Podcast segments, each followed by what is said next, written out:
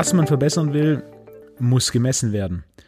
Wer Körperfett und Muskelmasse verbessern will, muss Körperfett und Muskelmasse messen. Ohne Messung gibt es keine tatsächliche Verbesserung. Die Optimierung des Körperfetts und der Muskelmasse sind zwei der häufigsten Ziele von jedem, der trainiert. Und vor allem von den meisten, die einen Personal Trainer aufsuchen. Deshalb messen wir den Körperfettanteil. Und Körpergewicht minus Körperfettanteil ergibt die Magermasse. Die Magermasse besteht primär aus drei Komponenten. Knochen, Organe und Muskelmasse.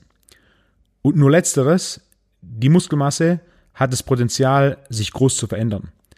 Wer 10 Kilo Magermasse zunimmt, der wird nicht 10 Kilo Organe oder 10 Kilo Knochen aufgebaut haben. So sind im Umkehrschluss Veränderungen der Magermasse primär Veränderungen der Muskelmasse. Es gibt verschiedene Möglichkeiten, das Körperfett zu messen. Zum einen der DEXA-Scan, eine Form des Röntgens, die eine sehr genaue Messmethode ist. Jedoch aufgrund der Verfügbarkeit und der sehr hohen Anschaffungskosten in der Praxis meist keine Option. Und dann gibt es die Körperfettwagen, die via Bioimpedanzmessung den Körperfettanteil bestimmen. Sie sind jedoch aufgrund der Abhängigkeit vom Wasserhaushalt konstant unzuverlässig und somit für eine präzise Messung untauglich. Was direkt die Hautfaltmessung zu einer sehr zuverlässigen und praxisnahen Lösung macht, vor allem im Personal Training. Bei der Hautfaltenmessung wird die Dicke der Hautfalten gemessen, je nach Messmethode an drei bis 13 Stellen. Je mehr Hautfalten gemessen werden, desto genauer ist das Ergebnis. Deshalb empfehle und verwende ich immer die Messung der Hautfalten an 13 Stellen. Die Hautfaltenmessung wird mit einem sogenannten Kaliper, einer Hautfaltenmesszange, durchgeführt, der die Dicke der Hautfalten misst. Je dicker eine Hautfalte, desto mehr Körperfett befindet sich an dieser Stelle unter der Haut. Deshalb wird dieses Körperfett auch als Unterhautfettgewebe oder subkutanes Fett bezeichnet. Hochwertige Kaliper messen diese Hautfalte auf 0,1 mm genau. So kann jede einzelne Hautfalte sehr genau gemessen werden und durch die Summe der Hautfaltendicke auch der absolute Körperfettanteil in Prozent bestimmt werden. Und hier ist neben der sehr genauen Messung auch die Objektivität der Hautfaltenmessung ein großer Vorteil. Vor allem gegenüber einem Spiegel oder einer Waage. Der Spiegel kann zum einen kleinere Fortschritte nicht immer genau verdeutlichen und spiegelt auch oft den Fortschritt über längere Zeit nicht optimal dar, da wir uns täglich sehen und diesen dann oft nicht mehr wahrnehmen. Und die Waage ist vor allem durch die mangelnde Unterscheidung von Körpergewicht und Körperfett kaum zu einer objektiven Aussage über die Art der Veränderung möglich. Wer 100 Kilo wiegt und einen Körperfettanteil von 20 Prozent hat und sechs Monate später immer noch 100 Kilo wiegt, jedoch einen Körperfettanteil von 10 Prozent hat, der hat laut Waage keinen Fortschritt gemacht. In der Realität sind es jedoch 10 Kilo Muskel mehr und 10 Kilo Fett weniger.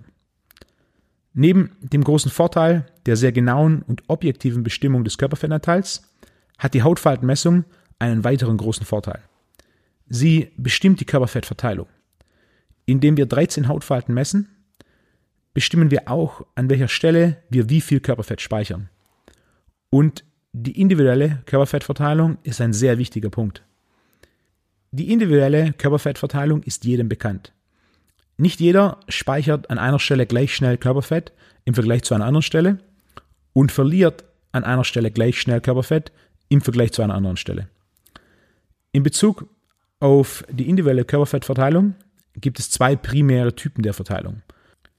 Zum einen die Birne, das sind Personen, die primär Körperfett an den Beinen speichern und dies dort schneller aufbauen und langsamer abbauen als am Oberkörper. Zum anderen den Apfel. Das sind Personen, die primär Körperfett in der Körpermitte speichern und dies dort schneller aufbauen und langsamer abbauen als an den Armen und Beinen. Darüber hinaus gibt es viele Subtypen, wie Personen, die mehr Körperfett am hinteren Oberschenkel speichern als am vorderen Oberschenkel. Oder Personen, die mehr Körperfett am Rücken als an den Armen speichern. Oder umgekehrt, mehr an den Armen als am Rücken. Der entscheidende Punkt hier ist, es gibt eine individuelle Körperfettverteilung. Die nächste logische Frage ist, warum ist die Körperfettverteilung individuell? Die Antwort könnte sein, Die Körperfettverteilung ist willkürlich, also per Zufall. Grundsätzlich dazu, in der Biologie gibt es sehr wenige, vielleicht sogar gar keine Zufälle. Prozesse, insbesondere auf biochemischer und physiologischer Ebene, sind klar strukturiert. Aktion und Reaktion. Viele dieser Prozesse sind mittlerweile sehr gut erforscht. So kannte vor 150 Jahren niemand das Hormon Insulin und seinen Effekt auf den Blutzucker. Heute ist dieser bekannt und erforscht und wird insbesondere im medizinischen Bereich bei der Diabetes spezifisch eingesetzt. Auch war das Vitamin D vor 100 Jahren unbekannt. Mittlerweile ist es das bekannteste Vitamin mit klar belegter Wirkung. Und vor 50 Jahren war noch niemand bekannt, dass Bauchfett eine eigenständige Drüse ist, die ebenfalls das Stresshormon Cortisol produzieren kann. Somit kann grundsätzlich angenommen werden, dass Körperfettverteilung nicht willkürlich ist, sondern ein biochemischer, physiologischer Prozess dahinter liegt, der diese reguliert. Ebenfalls kann man annehmen, dass dieser Prozess noch nicht von der Wissenschaft in Tiefe und Breite erfasst wurde. Die erste mir bekannte Untersuchung stammt aus den 80er Jahren, wo Körperfett im Bauch- und Hüftbereich mit Blutzuckermanagement und dem metabolen Syndrom korreliert wurde. Die wissenschaftlichen Referenzen dazu befinden sich wie immer in den Show Notes auf wolfgangunzold.de. Somit sind zwei Punkte klar. Erstens, Körperfettverteilung ist individuell. Zweitens, Körperfettverteilung basiert auf biochemischen, physiologischen Prozessen. Punkt 2 wurde in der Tiefe und Breite von der Wissenschaft sicher noch nicht ausreichend erfasst. Hier ist entscheidend, dass Wissenschaft wichtig ist, jedoch gerade im Feld der Ernährung und auch des Trainings nie der Initiator von Innovation ist. Wissenschaft beweist etwas, das seit 10 bis 20 Jahren und länger in der Praxis üblich ist. Beispiele dafür gibt es sehr viele. Gegenbeispiele sehr, sehr wenige. Aus Sicht der Praxis ist es somit entscheidend, basierend auf den Falten, die bis dato im Detail wissenschaftlich betrachtet wurden, mögliche Rückschlüsse zu ziehen und diese Rückschlüsse in der Praxis dann zu beweisen. Zuerst in Einzelfällen und dann global. Ein einfaches Beispiel ist, wir messen die Hüftfalte bei einem Kunden und der Messwert beträgt 13 mm. Die Hüftfalte korreliert basierend auf den aktuellsten Erkenntnissen mit dem Blutzuckermanagement. Im Folgemonat erhöhe ich nun den Kohlenhydratkonsum auf 500 Gramm pro Tag. Eine Menge, die sicherlich zu hoch ist für die meisten. Basierend auf der Erkenntnis, dass die Hüftfalte mit dem Blutzuckermanagement korreliert und die Menge von 500 Gramm Kohlenhydraten pro Tag sicherlich zu hoch ist, um optimal verstoffwechselt zu werden, können wir davon ausgehen, dass die Hüftfalte unverhältnismäßig hoch ansteigt. Bei der zweiten Messung erhalten wir einen Messwert von 30 mm. Das wäre fast eine Verdreifachung der Dicke der Hüftfalte. Meine Empfehlung in diesem Fall ist den Kohlenhydratkonsum deutlich zu reduzieren und nur zu einer Mahlzeit pro Woche Kohlenhydrate zu essen. Der wöchentliche Kohlenhydratkonsum sinkt so von ca. 3500 Gramm auf etwa 200 bis 500 Gramm. Und einen Monat später ist die Hüftfalte dann auf 19 mm gesunken. Das ist ein hypothetisches Praxisbeispiel, das sehr deutlich dokumentiert, wie ich mittels der Hautfaltenmessung Körperfettverteilung und gerade in diesem Fall Kohlenhydratkonsum steuern kann. Einer der großen Vorteile der Hautfaltenmessung ist, dass sie individuell ist. Wenn wir im Beispiel oben die Kohlenhydrate auf 500 Gramm pro Tag erhöhen und die Hüftfalte innerhalb eines Monats von 13 auf 9 mm sinkt, ist es ein Zeichen dafür, dass diese Person zu diesem Zeitpunkt Kohlenhydrate sehr gut verstoffwechselt und damit macht es in diesem Fall Sinn, den Kohlenhydratkonsum weiter leicht zu steigern. Basierend auf der Definition des Begriffs Wissenschaft ist dies eine wissenschaftliche Vorgehensweise. Wissenschaft wird definiert als die Tätigkeit, bei der ein Sachverhalt mit objektiven und nachvollziehbaren Methoden systematisch beschrieben und untersucht wird. Ich habe in den letzten elf Jahren über 16.000 Hautfaltenmessungen durchgeführt. Das sind im Schnitt über 32 Messungen pro Woche in 46 Wochen pro Jahr.